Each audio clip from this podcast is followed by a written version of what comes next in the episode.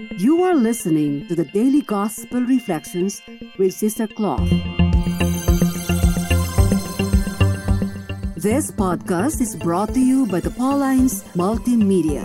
It is our mission to bring the Word of God to all peoples through sounds and images, voices, and music. Come and join us as we share with you a thought a day.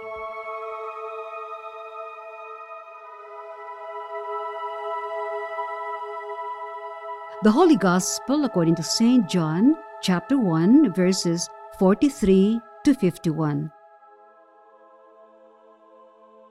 The next day, Jesus decided to go to Galilee. He found Philip and said to him, Follow me. Now, Philip was from Bethsaida, the city of Andrew and Peter.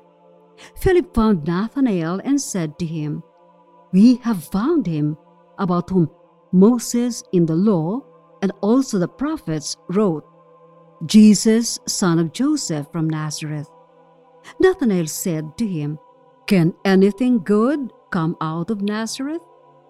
Philip said to him, Come and see. When Jesus saw Nathanael coming toward him, he said of him, Here is truly an Israelite in whom there is no deceit. Nathanael asked him, Where did you get to know me?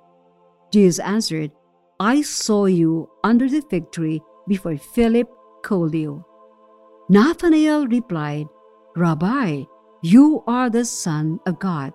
You are the King of Israel. Jesus answered, Do you believe because I told you that I saw you under the fig tree? You will see greater things than these. And he said to him, Very truly I tell you, you will see heaven opened and the angels of God ascending and descending upon the Son of Man. Welcome to the first Friday of the year. Here is a touching conversation between Philip and Nathanael. The Gospel says Philip found Nathanael and said to him, We have found him about whom Moses in the law and also the prophets wrote, Jesus, son of Joseph from Nazareth. Nathanael asked, Can anything good come out of Nazareth? Philip said to him, Come and see. Still, remember yesterday's gospel episode where Jesus said the exact words to Andrew and his companion to come and see where he lives? When Jesus spoke these words to the two disciples of John the Baptist, he meant to introduce himself to who he was, including where and how he lived. And when the two disciples saw him, his presence made them firm in their decision to follow him, not just for a day, but all their lives.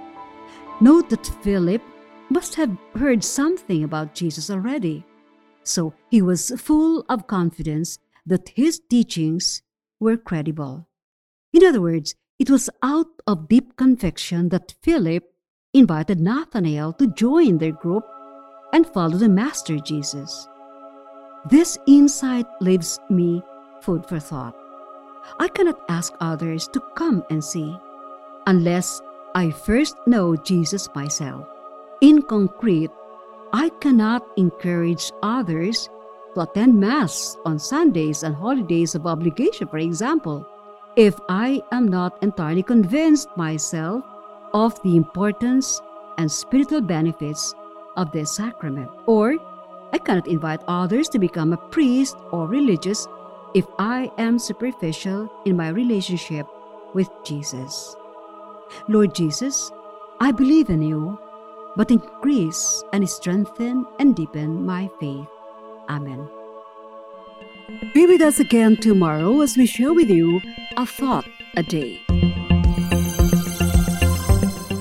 Meanwhile, you can follow us and listen to other Apple and Google podcasts on Spotify, produced by Paulines Multimedia. Have a good day.